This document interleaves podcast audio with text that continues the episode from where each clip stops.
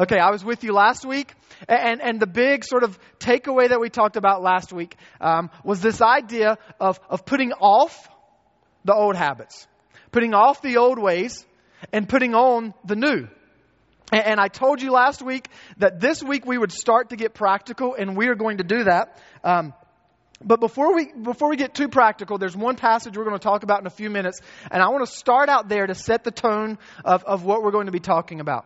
So we have a couple guys with mics ready for comments, ready for questions. You guys were shy last week. Um, I'm expecting you to have tons of great comments and questions tonight, but, but here's my first question, and I would love some feedback. We're going to read a verse in a few minutes that talks about, uh, it says this, do not grieve the Holy Spirit. And before we read the scripture, before we talk about what that looks like and get into the subject, what do you think it means? What do you think it means, or how do we grieve the Holy Spirit? To set the tone for the conversation, what does that mean? Okay, we got a couple of hands already. It's a lively bunch. Two hands in the first two minutes. Is it uh, because the Holy Spirit's living inside you? Okay. It's not doing things against that that, Okay. that cause grievous to the Holy Spirit inside you. Okay, good, good. Here's, here's a distinction. Um, when I was growing up, I remember the Holy Spirit being called it. It. Don't bother it. Well, the scripture says the Holy Spirit is a person alive inside of us. So, yeah, there's, there's an element of, of grieving a relationship. Yeah. I think the perception is, is that it's separated from Christ and God because Yeah. He's here with us. Yeah. Absolutely. So we stand in the, the, the line of, of tradition of Christianity and evangelical Christianity that says we believe that God is Father, Son, Holy Spirit, three in one, and that's a mystery. The Trinity is a mystery, but we believe that Scripture teaches that idea. Yeah. It's being inappropriate. Inappropriate? Yeah. Absolutely. Being inappropriate in, in the way that we're living. Anybody else? There's a hand way back there in the back, and then one up right here. Grief is attached to loss. Okay. Yes. Yes. Yes. Grieve, grieving and that the idea of loss that there's a separation that's that's taking place. Yeah.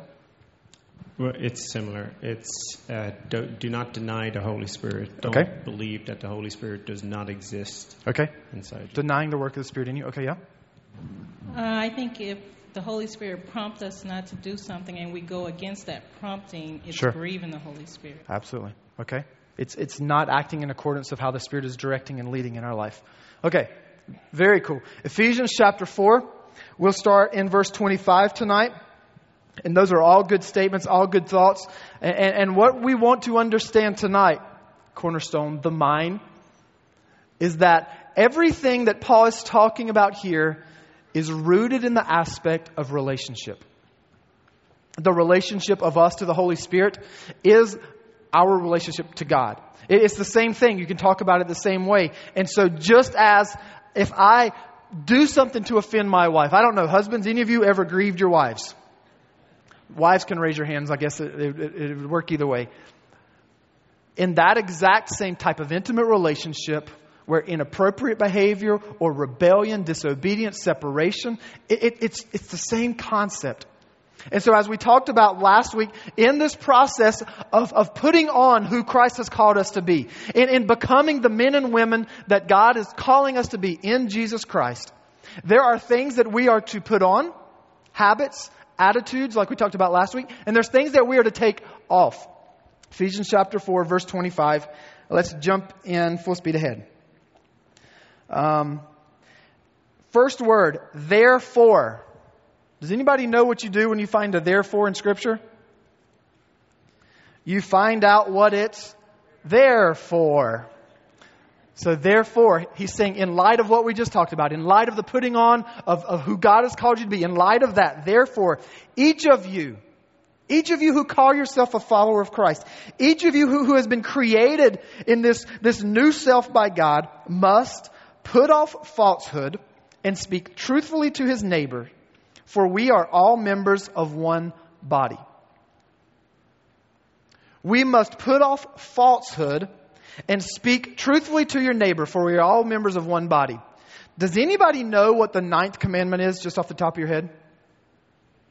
Thou shalt not bear false witness.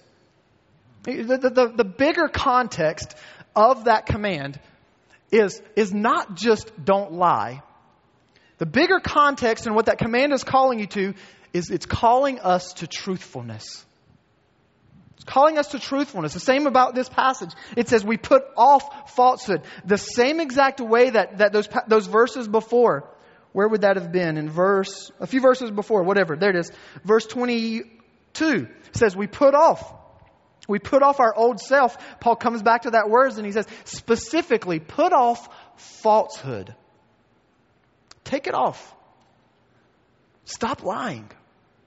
What are specific ways in our culture, not, not, not anybody in this room, but other people outside of this room, what are specific ways in our culture people are false? They're lying. What are some ways that we are not in our culture these days living truthfully? Just you can shout these out. Taxes, tax fraud. Po- whoa. Okay, what else? Athletes. What was that? Heard something. I'm getting spending more than we have. Man, you're getting personal. Those people out there. Celebrities. What'd you say? Pastors? Yep. Yep. Those people out there, right? Keep talking about them. The Greek culture that Paul is writing to in Ephesus is full of this kind of behavior. Not unlike our day to day. You have to turn on the evening news, you see it, it's right there. Same thing would have been true in Ephesus. It was all around them, it was pervasive. Part of the Greek culture was if it's convenient, you lie. If it's to your advantage, you lie. If it helps you in a situation, lie. Tell them whatever they want to hear to appease them and to make you look good. It's just how they did it. I want us to do a quick little study of Proverbs. So turn to Proverbs chapter 6. We're going to flip to a few different passages. And, and, and this will just give you a very, very quick glimpse of how frequently the scripture talks about lying and being truthful. And this is not a lesson that I need to take just to our fifth and sixth graders and say, kids, don't lie. The reality is there's, there's something subtle that sneaks into us, even as adults. Little, let's, let's say, white lies. Well, I was just sort of bending the truth.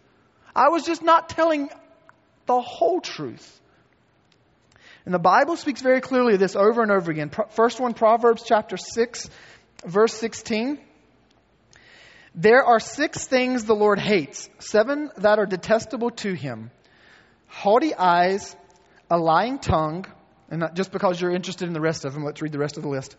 Hands that shed innocent blood, a heart that devises wicked schemes, feet that are quick to rush into evil, a false witness who pours out lies, and a man who stirs up dissension among brothers. So, Proverbs 6, verse 16, seven things he hates haughty eyes and a lying tongue. A lying tongue. So he says that that's just something that, that God hates because that sin is destructive. Proverbs chapter 12. Proverbs 12, verse 22. The Lord detests lying lips, but he delights in men who are truthful. He delights in those who are truthful. Go up one verse. I skipped this one. Uh, I'm sorry, a few verses. 19. Proverbs 12, 19. Truthful lips endure forever, but a lying tongue lasts only for a moment. Proverbs chapter 20, verse 17. Food gained by fraud or lying tastes sweet to a man, but he ends up with a mouthful of gravel. Interesting word picture. Similar to our bottle of dirty water. Doesn't end well for you. It doesn't end up tasting good in the end. Proverbs 21, verse 6. This is a good word on lying to business leaders, to people doing their taxes, to whatever. Proverbs 21 6. A fortune made by a lying tongue is a fleeting vapor and a deadly snare. So, all that to say, Scripture speaks to this frequently. In Revelation 21, you don't have to turn there. The Bible says this in verses 7 and 8 He who conquers shall have this heritage. I will be his God. He shall be my son. But as for the cowardly, the faithless, the polluted, the murderers, the fornicators, the sorcerers, the idolaters, and all liars, their lot shall be in the lake that burns with fire and brimstone, which is the second death.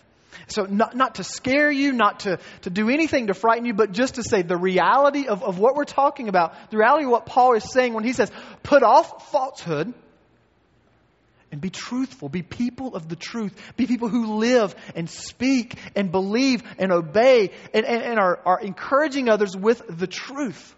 Because what we say, there's such power in our words. And the way that we speak into other people's lives and the way that we conduct ourselves, our mouth, our words reveal, the scriptures tell us, what's in our heart. So if we were to give you a test today of where you are in your walk with Christ, and we were to examine all of us and say, just by an audio recording of the words you have spoken today, we're going to see what's coming out of your heart. And the Bible says if lying is a part, the reality is it's revealing something deep that's in our heart. A couple questions for you. Why do we lie? Fear. Absolutely. What will somebody else think about me if I tell the truth? So it's a lot of lying is fear driven. It's it's trying to, to put forth a certain persona of the person that I hope to be. Why else do we lie? Greed? Did I hear that? Absolutely. Greed. What? Selfishness. Only in knowing Christ, the true one, can we find who He is created to be? People of the truth. Finding our identity in Him, it, it, gives us no reason to lie. It gives us no reason to, to be worried about an image, to, to live out of fear or greed or selfishness. In finding ourselves in who He has called us to be, only then can we live the truthful lives that He would want us to. And I wish we had time tonight to go into the truth of, of God's character and promises and, and the motivation that it, it, it would give us to understand who we are in Christ takes away the impulse to lie. Because the promises of Scripture are, are so great and so profound to who we are. And, and the Bible tells us that truth telling, it's a work of faith. We discover who we are in Christ, and just being people of the truth just begins to come out. But, but here's what's interesting. I want you to, to well, before you even look at the Scripture, the, there's an interesting thing that Paul does to turn it here. And, and if I would say, okay, why do we lie? It's because fear, greed, selfishness. But, but why is it wrong to lie? Why, why is it harmful? I think a lot of us would probably say, I'm sorry, I cut somebody off. Somebody had an answer. I think a lot of us would say, it's a sin against God. You know, when David committed the sin with Bathsheba and he repents in Psalm 51 and he says, God, it is against you and it is against you alone that I have sinned. And first and foremost, I think that's right. That, that lying is, is hurtful because it's a sin against Christ Himself. God, it's a, it's a separation kind of thing. But Paul doesn't go there. I think Paul takes for granted that that's part of it. Paul says there's something else that's so devastating to, about lying. Look, look back in verse 25 again. He says, Speak truthfully. Every person speak truthfully to his neighbor. For we are all members of one body. We're all members of one body. And we need, as members of one body, we need as the church to be people of the truth, encouraging each other, supporting each other. Honesty needs to be the hallmark of our relationships because we need to have a place where we can be ourselves, where I can be myself and you can be yourself, where I can be accepted for who I am and I don't have to put some face forward, some pretentious kind of, this is the image I'm trying to be, and you can be who you are, and in truthfulness we can live lives together understanding one another, and, and, not sin against each other, but build a community of faith that trusts God. And he says if lying at the core, it, it harms the body of Christ. Yeah. Hi, Pastor Aaron. How do you um, combine being truthful with being almost brutal, like hurting somebody's feelings. I mean, Sure. I think everybody in here has been asked a question. You know, do, do I look nice in this outfit? and you're sitting there going, mm. It's like the Geico commercial where Abraham Lincoln's wife says, Does this dress make me look fat? Good, yeah, sure. That's a great question, a very practical question for tonight. I don't think Scripture says lie. I think it's pretty clear about that. But I think the reality is this in a context of, of, of an honest, relationship, in a context of a truthful environment, a lot of those superficial things fall down. And in the context of a truthful, honest relationship, the real things are the real things. And, and, and a lot of the superficial baggage and weights that all of us carry, no matter what they are, they fall to the side. And we're free to be who God has created us to be. Because we're accepted, because we're loved, because it's not based on all of these secondary issues. It's based on who we are in Christ. Um, you know, there, there's still going to be those awkward moments. There's still going to be that kind of thing. But it's opening up ourselves to live in, in a life where we are fully loved, fully accepted, no matter what we do to somebody. Yeah. Now, we comments? understand the uh, lying tongue. How about the haunting eyes? Haunting eyes. Ha- haughty eyes? Yeah. What are they? Oh, that's a that's a great question. Um, I, I think, gosh, anybody like a real good English like scholar definition of haughty eyes? I, I mean, that's what I was going to say. Pride would probably be one, um, but that's another another line. That's just I was trying to get to that lying part of that. So it's pride. Let's let's just say that it's pride. Um, I always wondered, um, and I don't remember where it was in Scripture, but there was that um, when the spies broke into Jericho. Sure. And, and uh, the woman that Sure. hid them, yeah, Rahab. She Rahab. she lied, Sure. and that was, you know, obviously in accordance Great with God's question. will, but it was a lie. So how do you Great separate question. the two? Oh man, I knew you guys would do that to me too. Great question. My mind's gone blank right now. There's another there's another instance in scripture besides Rahab hiding the spies where they lie. My mind just went blank. Um, whatever that case is. So, th- so the question becomes um, the modern day example that's always been used on that issue is you're in Germany how long ago would that have been? 60, 70 years ago? You have Jews in your home. The Nazis come beating on your door asking you, Are you hiding Jews in your house? What do you say? I can't tell a lie. Yes, I do. They're over there since you asked me. That's the modern day example of that question. Um, so, so here, let me just say, guys, listen clearly. I'm speaking as Aaron, not as a representative of Cornerstone. So this is my personal opinion on this issue. I think there is a, a, an, an area, and I don't want to even go here, guys. So if you want to debate me, come talk to me afterwards. I think there's a time of the lesser evil, the greater evil. And in my opinion, in that case of that Nazi situation, in the case of Rahab and the spies, I would say God doesn't condone and say, yes, lying, good job, but I think it's allowable for the saving of a life. That's my personal take. It's my personal take. Come talk to me afterwards. I don't want to get sidetracked. We could literally talk all night on this ethical dilemma. Um, we really could. And so this is just one point that we want to get to tonight. Yeah. I was going to say, I think it's that God was looking at her heart and why she did that, Sure. why she lied. Sure. So there we go. Let's not, honestly, I will talk with you afterwards. Let's not get sidetracked on that one. Okay? So here's the deal. We, we've got to understand what Paul is specifically addressing in the body of Christ, the unity of the church, the, the fellowship we have with each other is this.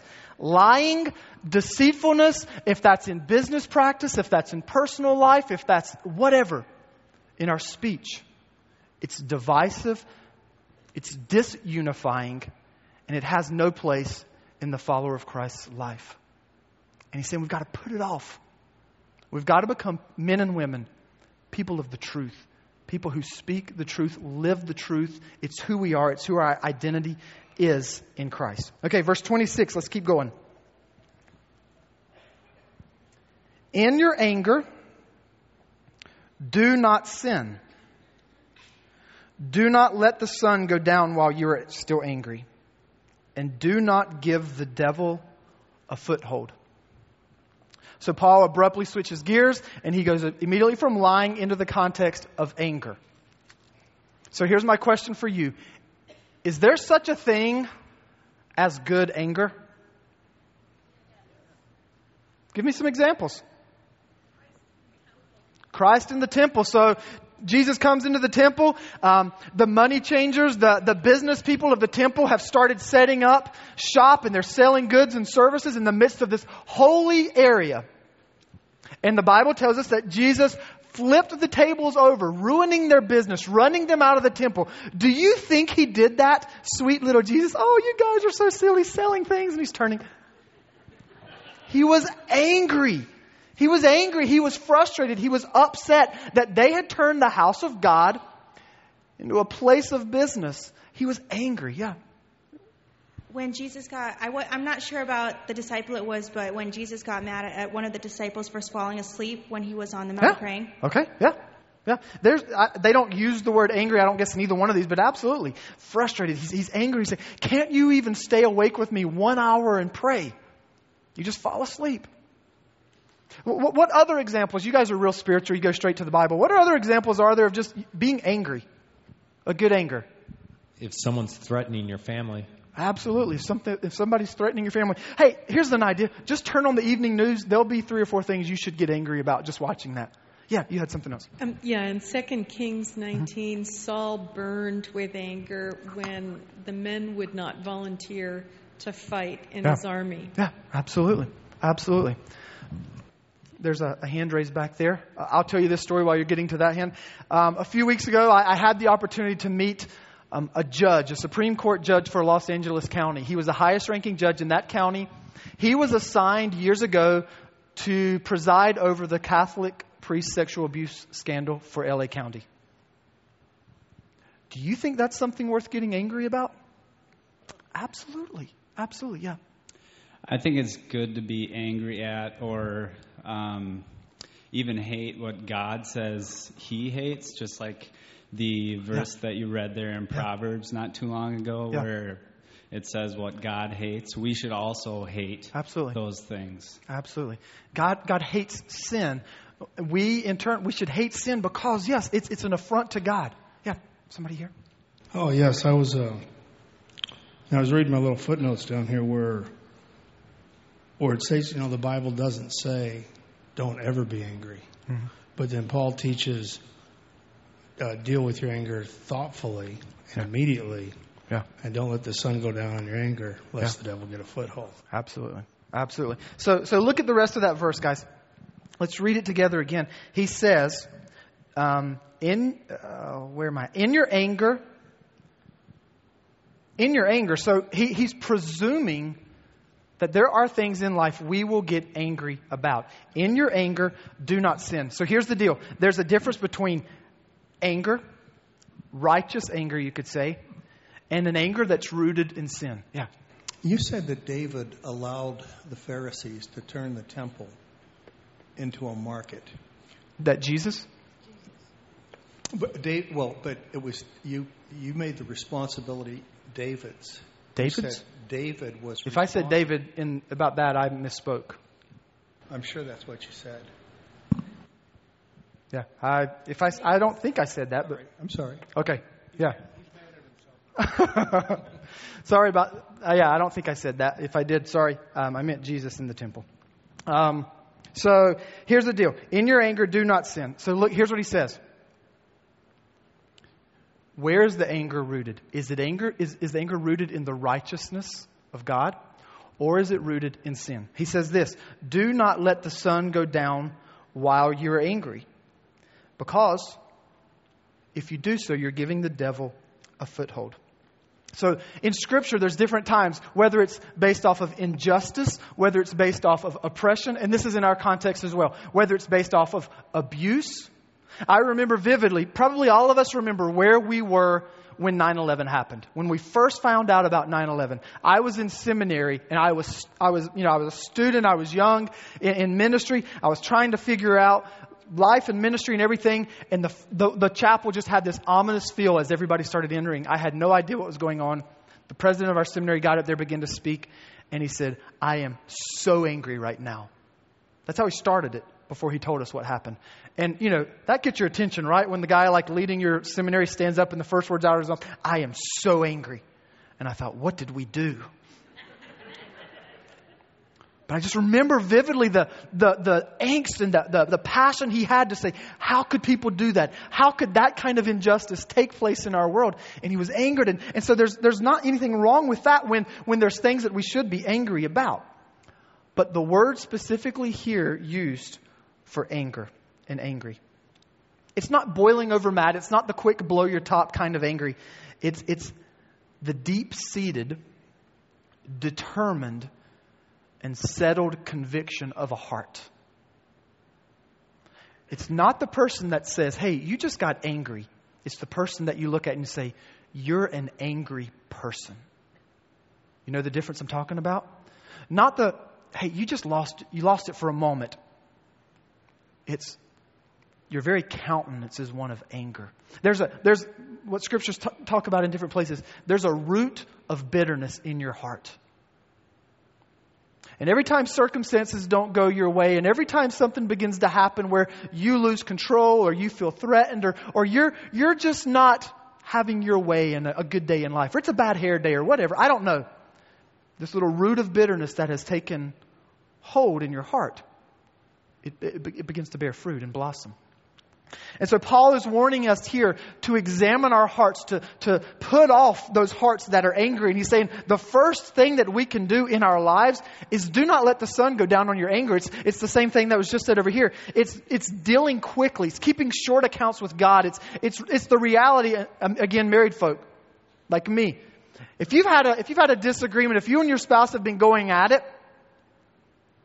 do you really think letting it wait till morning is always the best solution? Sometimes, maybe.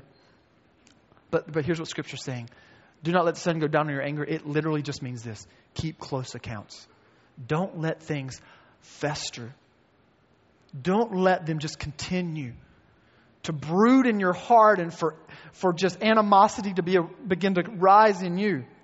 Deal with them quickly. Because if anger is held or nursed, it can lead us into sin. And this anger is is sin. It's self defensive, it's self serving. Um, turn to the left in your Bible to Romans chapter 12. Romans chapter 12, verse 17. Do not repay anyone evil for evil. Be careful to do what is right in the eyes of everybody. If it is possible, as far as it depends on you, live at peace with everyone. Do not take revenge, my friends, but leave room for God's wrath. For it is written, It is mine to avenge. I will repay, says the Lord. On the contrary, do this. If your enemy is hungry, feed him. If he is thirsty, give him something to drink, especially like this kind of drink, right? Um, in doing this, you will heap burning coals on his head. Do not be overcome by evil, but overcome evil with good. And, and so this is the posture that, that, that Paul is calling to us to take throughout Scripture is a posture that says, anger is rooted in I didn't get my way. Anger is rooted in a lot of ways. All these are rooted in fear. They're rooted in greed. They're rooted in self-serving attitudes. And he's saying, in, in, a, in another way, would you just step back and you, would you realize God is sovereign? God is in control. And if, and things in life that happen to us that aren't fair, God is sovereign and God still knows every detail of your life. God is cares and is concerned about everything that happens to you. And it's not our job in life to harbor bitterness, to seek revenge, to get even, to pay back. It's not, we're not living in the Old Testament days where it's eye for eye, tooth for tooth. He calls us to trust God completely over every aspect of our life. Yeah. So when somebody murders another person, it's not right for that person to be put to death? Good question. Good question. Uh, and let me just say this that's an implication on down the line. If you want to talk about that again, I could be here all night sitting at the front. But, but here's, here's really what, what Jesus is getting at um, back to the heart of the issue. Back to the heart of the issue. And so, what Jesus says on that specific issue is you've heard of it said of old, do not murder, but I, do not murder, but I say to you that if you're angry in your heart against someone, isn't it the same thing? It's, it's a condition of the heart that, that Jesus and that Paul are trying to expose. That's a legitimate question. It's on down the road a little bit. Uh, tonight, I'm just, I'm just trying to say, let's examine our hearts before God. Let's allow the Holy Spirit to examine our hearts and not give, as, that, as the passage said, don't give the devil a foothold. Because here's the problem. Here, here's the problem in the end. In the end, if we harbor bitterness, if we hold on to anger, if we say, I'm not going to forgive that person, we lose. We're the ones who are robbed of our joy. We're the ones who lose out on life because we're holding this grudge. They may have done something wrong. They may have, you may have every reason in the world to be angry, to not forgive them, but the reality is your unforgiveness and your anger holds you captive. And the gospel says this the gospel says that we need to forgive others just as Jesus has forgiven us. And the reality is, if we don't forgive others when they wrong us, and all of us have a story and all of us have a reason not to forgive, but if we don't forgive others, scriptures say we really don't understand the grace of God. Because you can sit here and argue, but that person doesn't deserve it. And I would argue from Scripture, you and I don't deserve God's forgiveness either. It's all because of grace. Yeah. Aaron, a quick one on that. We're trying to live in Jesus' image, right? So when you say we should forgive as Jesus forgives, it's harder for us to do so. So, is the bitterness something that has to be deep seated and last, or is it just, you know, normally it seems it might take a while to get over something and then you're okay? Great question. Is, Great question. I think I would simply say there's a huge difference between forgetting and forgiving. All of us in here tonight have been hurt in some way. If I say, Have you forgotten about that? Every one of us would say, No, because I just remembered it as soon as you said it. The, the scriptures never say forget, they say forgive. And so, so what the scriptures call us to, whether it's deep seated, you know, bad stuff, whether it's some little stuff that we're holding against, the pattern is still the same. The pattern is recognizing that God forgave us when we didn't deserve it, that God was gracious to us, the, the scripture says, in that while we were still sinners, Christ died for us. Christ died for us not because we deserved it, but because He's gracious. And so we experience the forgiveness not based on who we are, but based on who He is. So we give forgiveness not because that person deserves it, not because I deserve it on my own or, or, or have the ability. As Christ, like you said, in the image of Christ, at the pattern of Christ, as we understand His forgiveness for us, it just becomes an overflow. The deeper we understand it, the deeper the gospel saturates us, the more grace we show other people because we realize all of us have sinned and fallen short of the glory of God. Is non forgiveness really taking on the sin load? So you are sinning by not forgiving? There's freedom in forgiveness. Absolutely. Thank you. I think the reality is, I'm thinking about that. The reality is, Jesus says, in the same way that you forgive others, Heavenly Father will forgive you. So if you're not forgiving others, then yeah, I think I think so. I think you're walking in blatant disobedience to God. That verse said um, in, in Romans, the verse that I just read said, if it is possible, as far as it depends on you, live at peace with all people. 1 Corinthians says, be reconciled. Our responsibility is to try to reconcile every relationship we have. Our, our responsibility is to go, to take the steps. We're never responsible for the other person's response. We can say, I'm sorry, let's make this right. I've taken a step forward. If the other person says, I don't want anything to do with you and leaves, that's not my fault. I've done everything in my power. But if I refuse, if I'm that person that says, no way, yeah, I think Scripture says you're walking in sin. I had a response to the gentleman over there. Sure. And I think the difference is that if you um, hear something and it reminds you, you haven't forgotten. But if you have like a righteous anger that riles inside of you, then you haven't forgiven Hmm. Hmm. that situation. Yeah. I mean, the reality is our emotions can, yeah, can still be stirred with a memory. Some of us in this room, we know the pain of, of dealing with unforgiveness, and, and, and some of you know it on a scale I don't even imagine. But the reality is, Christ says no matter what has happened, we can find the freedom to forgive in Him. Frederick Buechner, I found this quote, I thought this was pretty interesting. He says, Of the seven deadly sins, anger is possibly the most fun. That got my attention. To lick your wounds, to smack your lip over grievances long past, to roll over your tongue the prospect of bitter confrontation still to come. You know what he's talking about? Like, oh, I wish when I see him again, I'm going to give him this one line, or I'm going to, I'm going to stick it to him. I'm going to tell him, give him a piece of my mind. He says, to savor the last toothsome morsel, both the pain you are given and the pain you are giving back. In many ways, it is a feast fit for a king. The chief drawback is that what you are wolfing down is yourself. The skeleton at the feast is you.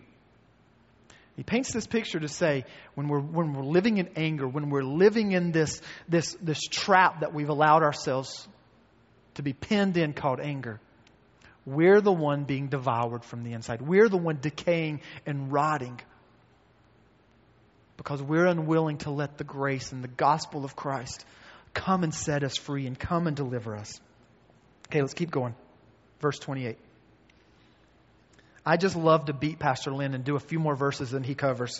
And he's like, How many verses did you do? I'm like, I did four verses. Because he usually does like one and a half. It's a contest. Verse 28. He who has been stealing must steal no longer, but must work, doing something useful with his own hands, that he may have something to share with those in need. So here we go, the eighth commandment do not steal. And Paul is coming and saying the, the reality is there's, there's this old habit, this old pattern this old way of the world that is a way of stealing, it's a way of getting what is mine, it's a way of greed. And he's saying that pattern is to exist no longer. Stealing as well is an epidemic in our culture. What are the different ways in our culture right now that, that you could talk about examples of stealing? Maybe from the evening news, the newspaper, stories you know, not in this room, of course, but out there. Identity theft. Stealing property. Copper, yeah.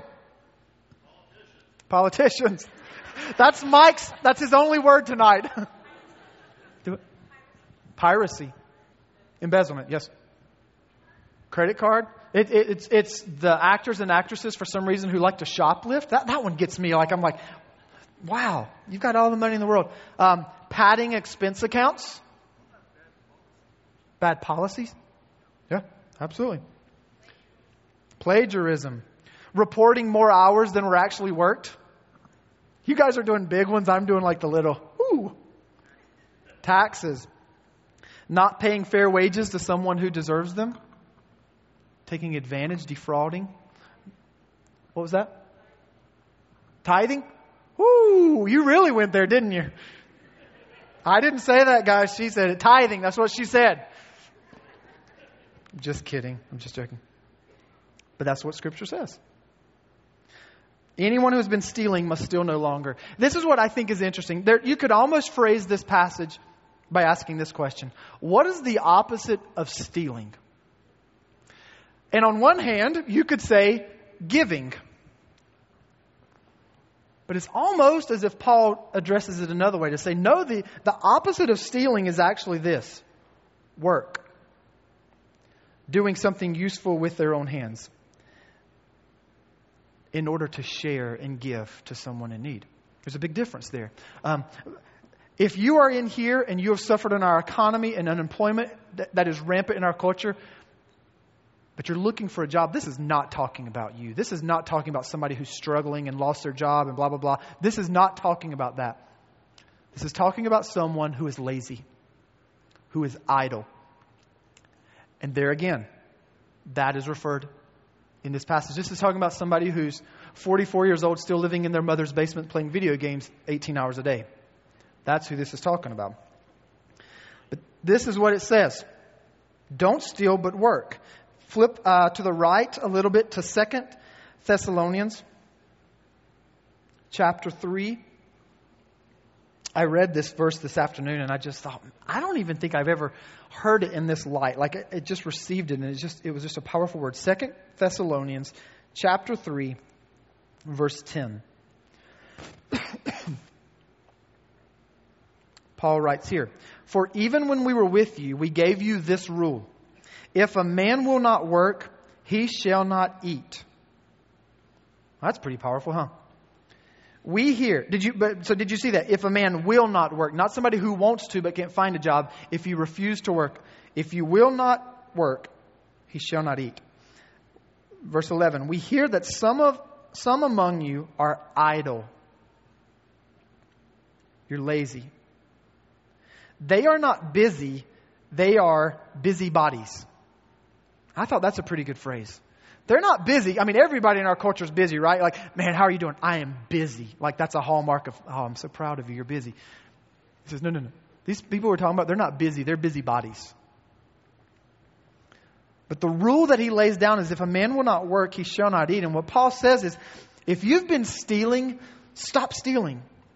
If you've been lazy and idle, get out of that and begin to work. And he says, doing something useful. Do something useful. Do something helpful. Do something beneficial. He's saying, don't find yourself doing work that, that, that just the work itself is destroying and disobeying God's commands.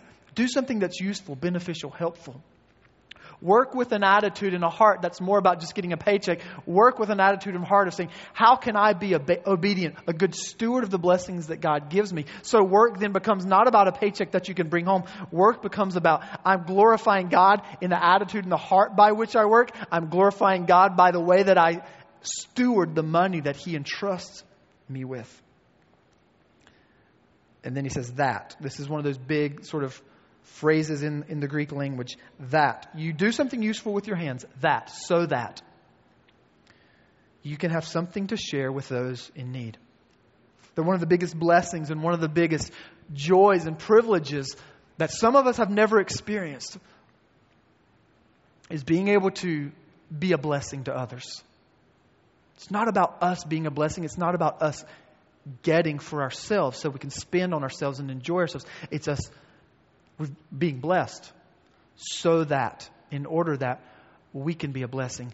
And I think what Scripture tells us over and over again is there's a joy to be found in giving that far surpasses the joy of getting. If you're a parent, you understand that.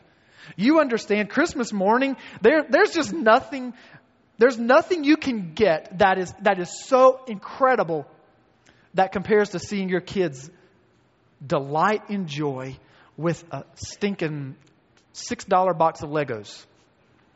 And they think it's the greatest thing the world's ever seen. They're, I mean, my son's so excited this past Christmas with a simple little gift. And the joy, it, it really is in those moments that you realize there's something in me that resonates. It's better to give than to receive. It's better to be a blessing than to be blessed.